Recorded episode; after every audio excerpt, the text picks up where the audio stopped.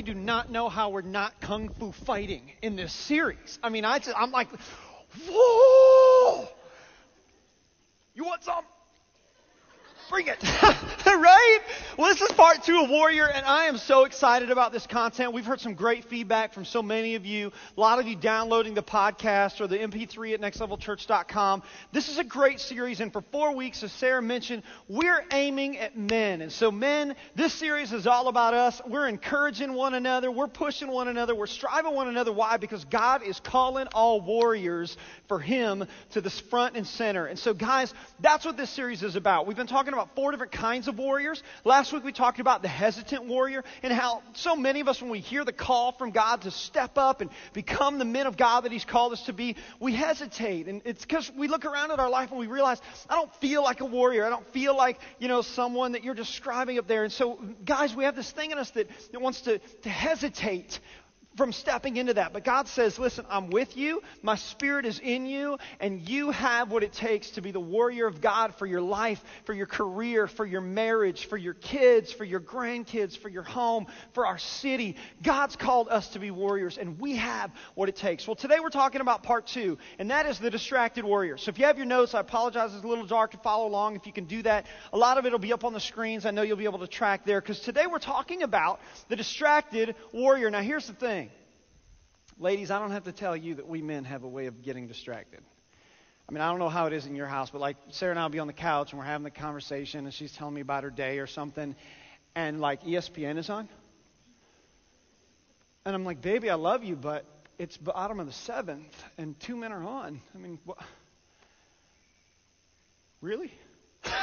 right? I mean, we guys, we have this thing in us that for whatever reason we can get distracted. See, here's what we have to understand as warriors for God, when, men, when you and I get distracted, we end up losing key battles. We end up losing the important battles that matter most in our lives and in our relationships around us and in our world. And so uh, that's what we're talking about today. And let me just launch into this with a, a bit of a premise because uh, the premise we're going to jump in off of is this it, it, it's this idea of keeping score. See, there's something within us, guys, where we feel like um, we have this need or this desire to to keep score. I mean, I was just with my little kids a couple weeks ago, and we were playing baseball or doing something, and uh, my eight-year-old turns to me and he's like, "You know, Dad, one of his buddies at school, he goes, You know, he's faster than I am, but um, I'm a better thrower than he is. And I'm like, What is it about boys? There's just guys in there. There's just something in us that just longs to keep score." My five year old's like, well, I'm better than all of you. Like, unbelievable. And see, here's what we have to understand. Men, the world around us makes it really easy to keep score doesn't it? See, that's, that's part of the pressure. That's part of the stress and the temptation that we feel as warriors for God is that the world makes it easy to keep score. The, the world has things like pay scales that make it real easy for us, or, or number one ranked salesman, or a $500 bonus in our paycheck, or, uh, you know, how big is our house compared to everybody else's house on the street, or how new or shiny or, or awesome is my car compared to every other car in the parking lot at our work. Guys, you know what I'm talking about? That we, we have this thing in us where, where men, we want to keep score. I mean, everything from uh, the size of our expense account to the hotness of our girlfriend or wife. It's, uh, there's this score thing going on in us. And the world makes it real easy to keep score. But you see, here's the thing when it comes to spiritual things, so often, it's not nearly as easy to keep score. And perhaps that's why some of us feel frustrated as warriors for God, man, because we, we look on at the spiritual things and we're like, you know, there's no award that's like, wow, you're like the best, you know, Bible devotional guy in the church. I mean, I never had, it's like, wow, you're like the best pray with your kids at night, you know, father in the whole neighborhood. There's no awards like that, and it's so hard.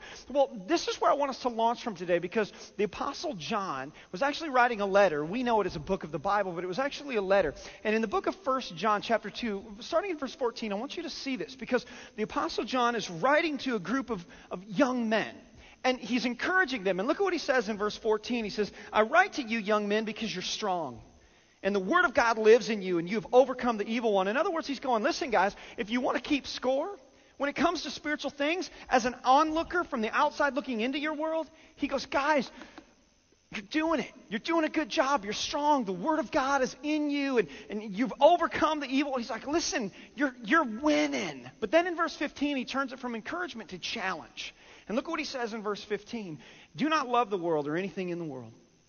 If anyone loves the world or keeps score that way, the love of the Father is not in him. And then in verse 16, you guys, this is where we find three distractions that come against every warrior. Look at what it says, verse 16. For all that is in the world, the lust of the flesh, the lust of the eyes, and the pride of life, is not of the Father, but of the world. He identifies three areas of distraction that every warrior for God wrestles with. And, and let me just say this I, I'll be honest with you. Satan, the enemy of our souls, loves to attack warriors in these three areas the lust of the flesh, the lust of the eyes, and the pride of life. And guess what?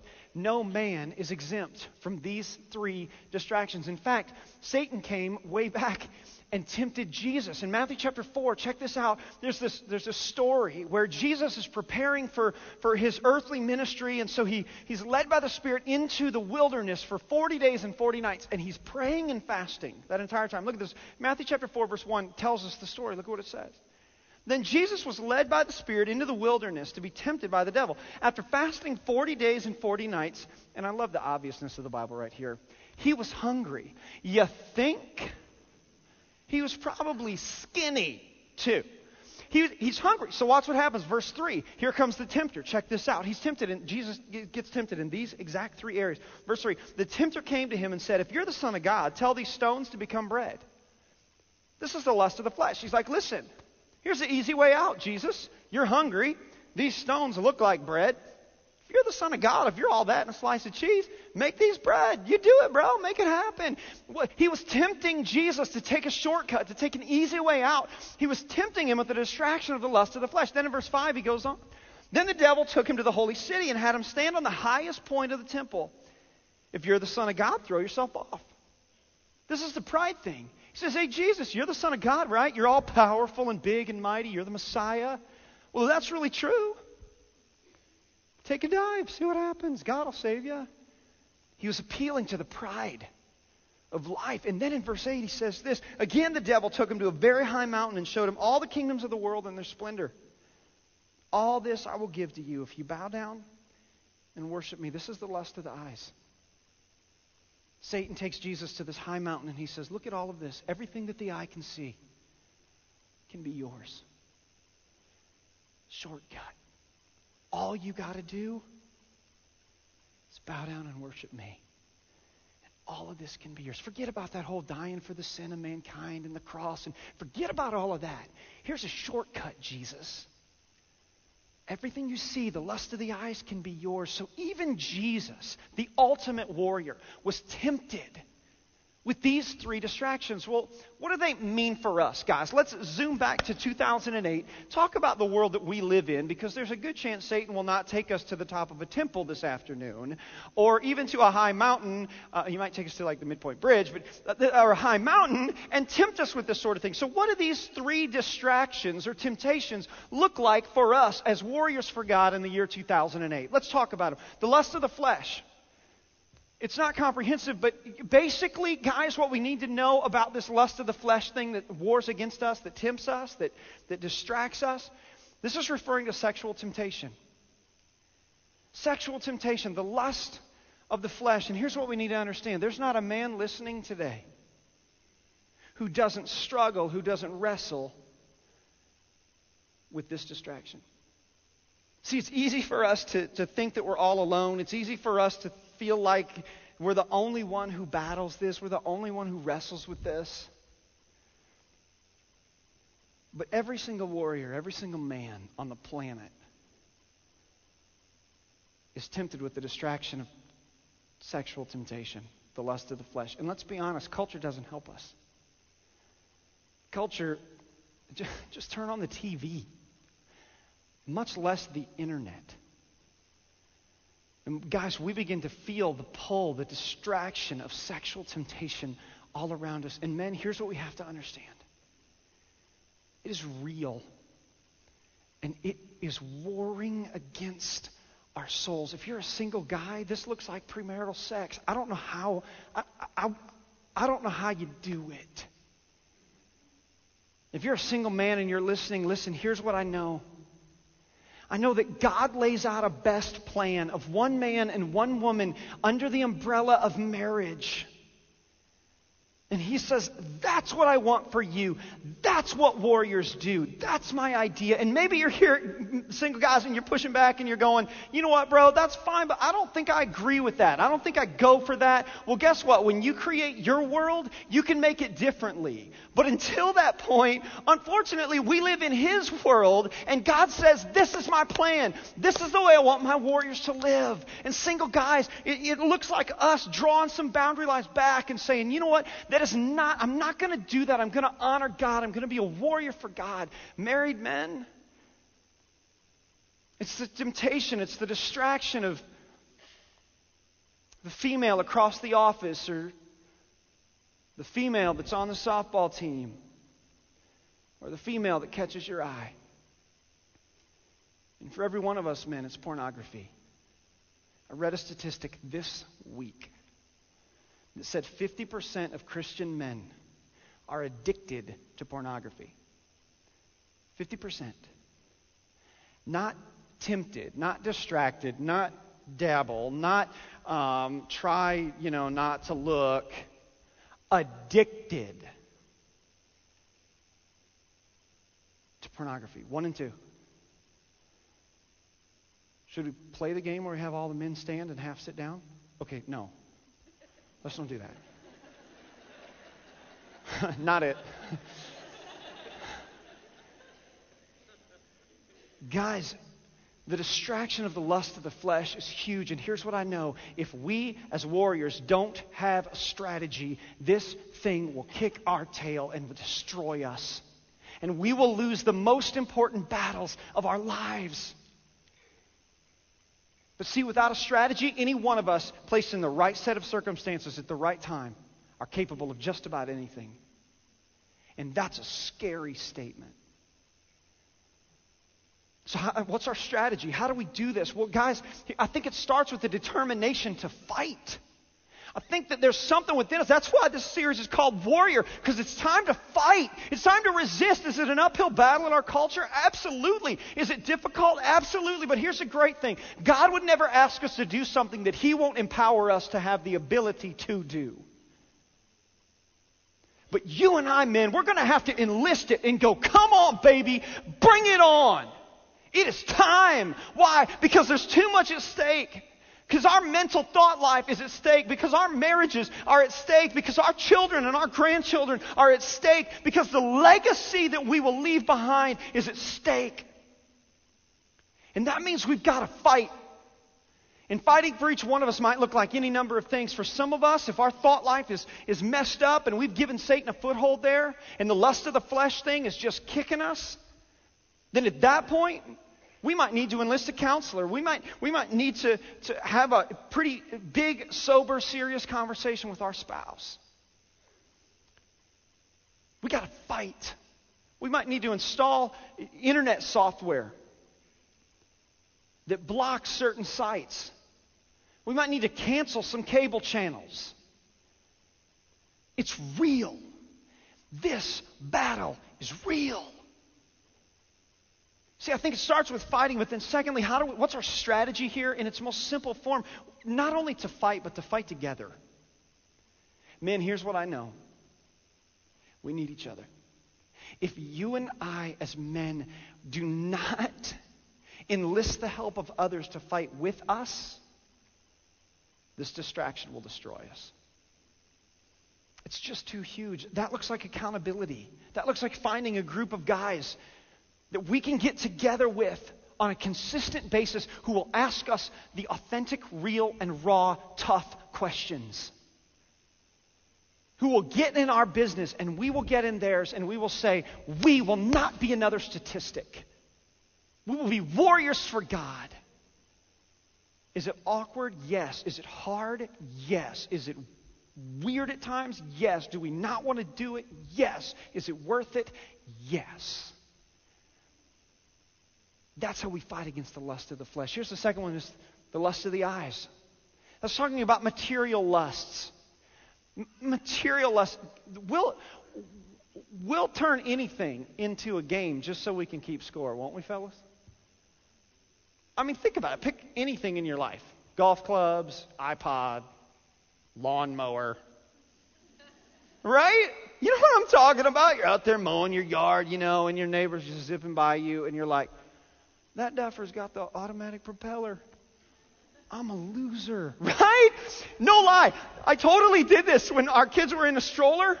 Our, oh, we had a stroller and it had like dually wheels on the front, you know? And so we'd be walking through the mall and I'd see somebody else with like single wheels on the front and I'm like, dualies. Right? I mean, you know what I'm talking about, guys. And then it's like the mom comes in with quadruplets and she's got like tractor tires and I'm like, oh, I bow at the feet of your stroller. Parents, you know what I'm talking, about, right? We'll turn anything into a game just so we can keep score. Why? Because there's like this lack of contentment deal going on in us, isn't there? Wow, did you see that? I almost fell off my stool.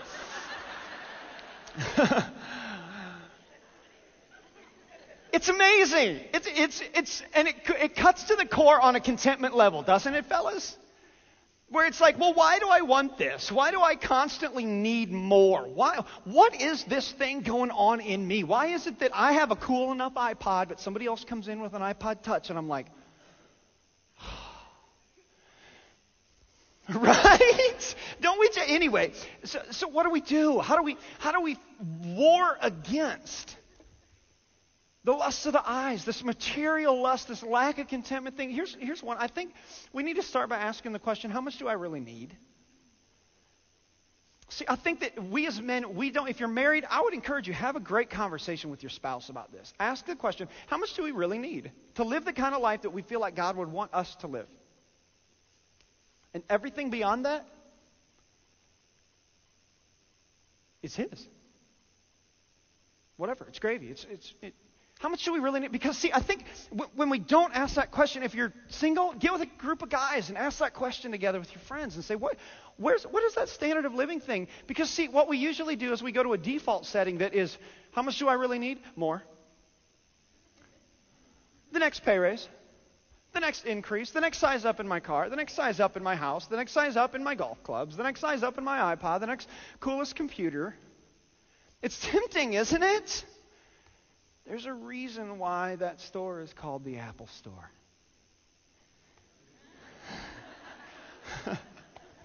I tried to keep a straight face. I couldn't do it. I'm like, oh, that's a funny joke. What a dork. Anyway, here's one put a 30 day waiting period on any purchases. If you're one of those guys that's impulsive, that you go into like the Apple store and you're just like, gotta have it, gotta have it, gotta have it, or Home Depot, or whatever your drug of choice is. Um, put a 30 day waiting period on it. Pray about it for 30 days and then come back to it. How much do I really need this? Get on a budget. How do we combat the lust of the eyes? Get, get on a strict budget. Here's a thought. How do we combat the lust of the eyes? This material, more, more, more, bigger, shinier, newer, better, always thing in us. Give like crazy. I think God wants us men to lead our families in generosity. I believe that God wants us as His people to set the pace in generosity. See, I think we asked the wrong question. I think we asked the question, how close to the world can I get and still honor God? Instead of asking the question, how close to God can I get and still live in the world? What if we flip the scale? Men, what if we'd flip it around and we'd say, you know what? We want to start with the tithe, 10%. The first 10% of any increase that comes in, we're going to give that straight back to God because that's what the Bible says we ought to do. And, and that's the beginning of our generosity. And then we start to go beyond that. What if, men, we would lead our families in that regard? What if we would step across that line and we'd say, no, we're going to live generously. Look out. We're going to bless. I'm used to having a big table and I switched to this little one so I could like jump over it or do something. I don't know what I was thinking, but I'm like, okay, that's not going to work. What are we talking about? Giving. Giving. Thank you. Yes. Awesome. Guys, we got to lead. Did you have a monster? No, I didn't. I promise. Uh, forget it. Um, Monster's like an oversized Red Bull, by the way. I didn't, I swear. Cross my heart. Mm-hmm. What's up now? Warrior symbol. Guys, we got to set the pace in this one. We got to give like crazy. We got to so structure our finances and be such great stewards of what God has blessed us with. Why? Because that's what helps us to war against the lust of the eyes. And then John writes, and he says the third distraction for us as warriors is the pride of life. It's this it's this pride thing in us, isn't it, men? And maybe some of us we can't see it, maybe we maybe we can and we don't want to admit it, but in each and every one of us as men there's this pride deal, isn't there? It's interesting because as you study the Bible, when you it records a history of like pre-earth in the universe. And it basically describes this moment in time before the earth was created. We're going to look at these verses in a second. Where there was God, and then all of the other angels and creatures and, and created beings of the universe were there in this pre earth phase. And one of those angels was an angel of light, and his name was Lucifer. Some of us, if you're not familiar with Bible study, we would better know him as Satan. But before he fell from heaven, which we're going to look at in a second, he was known as Lucifer, an angel of light, and his responsibility was to take all of the praise and all of the worship that, that the entire universe and every created being was offering up to God, and to collect all of that praise within himself and then present it up to God as an offering of praise and worship to the Lord. Well, here's what happened. This, this Lucifer, this angel of light, suddenly started to look around at all of creation who was offering all of this praise, all of this worship up to God. And rather than offering up to God, he said, You know what? This feels pretty good. I think I'll keep it for myself. And this pride thing began to set in. And in Isaiah chapter 14, God calls him out on it. Look at what it says. God is, is talking to Lucifer, the angel of light, here. You said in your heart, I will ascend to heaven. I will raise my throne above the stars. What's he saying? He's saying, Satan, here's what you let happen in your heart. You let pride set in to the point that you started to think you were self made. You, you started to look around at all of the blessing in your life and go, well, it's all because of me. Well, it's because of my work ethic. It's because of my hard work. It's because I've created this reality for myself and I'm in charge of it. He goes on from there, look, he says, You said, I will sit enthroned on the Mount of Assembly on the utmost heights of Mount Zaphon. Enthroned. Who sits on a throne? A king, someone who's in control. And he said, Satan, what happened to you is you started thinking that you were on the throne of your life instead of God. You started thinking you were in control when you're not. Verse 14, look, I will ascend above the tops of the clouds. In other words, I'll be most famous. I'll be the one that everybody knows. I'll be the notorious one, the famous one that everybody wants to praise, that everybody's looking to, that gets all the awards and all the accolades. I'm going to be that guy. He says, I will make myself, look at this, like the Most High. What is God saying right here? He's saying, Satan, you let pride get in your heart to the point that you actually thought you were like God. And men, there is something within us that whether we want to admit it or not, whether we like it or not, has a tendency to drift in this direction. Where we can start to look around our life and go, check me out. I'm self made. Look at my world. I did all this. Look at how I've provided. Look at how I've done all of this. I'm in charge. I'm in control. I'm the guy. I'm the famous one. I'm the one everybody's looking at. I'm the guy. And men, whether we'll admit it or not, there's this thing in us that over our little kingdom of the world, we like to think, I'm like God. I'm in charge. I'm self made. It's me. Look at verse 15 because verse 15 tells us where this distraction of pride will lead. Verse 15 says this But you are brought down to the realm of the dead, to the depths of the pit. What's God saying? God is saying, if you're going to keep score according to the world, it ain't going to work. If you're going to keep score according to being in control, being in charge, being self made, being all that, the end result is destruction.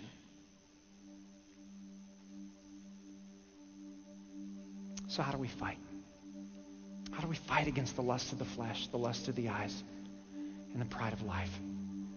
Well, thank God for the Bible because the Bible doesn't leave us empty handed. In the book of Hebrews, chapter 12, we read a verse that tells us, warriors, how we fight. And look what it says. Hebrews chapter 12, verse 1 says this Let us throw off everything that hinders and the sin that so easily entangles, and let us fix our eyes on Jesus, the author and perfecter of our faith. Warriors, how do we do war? How do we do battle against the distractions of the lust of the flesh, the lust of the eyes, and the pride of life? Three ways. Number one, we throw off everything that hinders.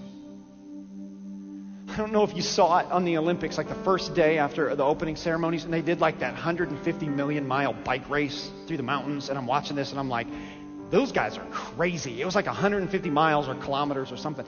And it was like six hours long. And they got to the end of the bike race, and there's this big sign that says one kilometer to go. And we're watching this, and there's like the front pack with like six bikers right there.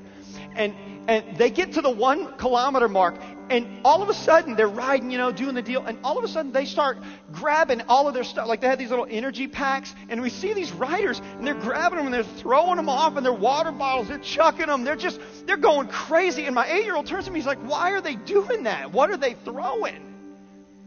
And I said, Buddy, they're throwing off everything that could weigh them down. You know why? Because there's only a little distance to go, and there's a gold medal at stake. And men, Hebrews chapter 12 tells us that we need to throw off every weight that hinders us. So, men, if we've got weights in our, in our pack, in our life, in our thought life, that's weighing us down, if we've got pride issues, we got to get rid of it. We got to throw it off. Why? Because there's a gold medal at stake. Because our kids are at stake, and our marriages are at stake, and our souls are at stake. And it's not enough for us to keep those weights on us. It will only pull us back and keep us from the ultimate prize that God has for us.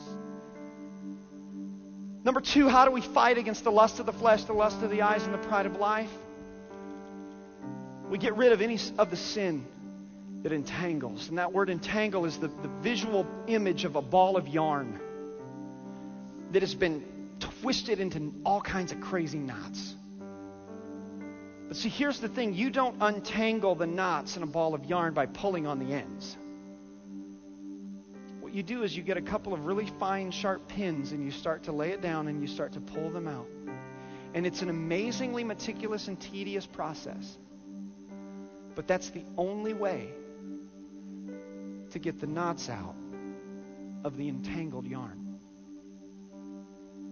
And men, here's what I think. I think some of us have so given the enemy a foothold in our thought life, have so given the enemy a foothold in the pride zone of our life, or in the material lust or pursuit of our life, that our life is now entangled with this sin. And to fight this battle, to, to win over these distractions, there's no easy way to do it. You don't just grab a couple ends and go, well, I'll never do that again. Okay, that doesn't work. It may look like sitting down with a counselor or sitting down with an accountability group and starting to unthread the threads and one at a time begin to pull them out and dissect our heart.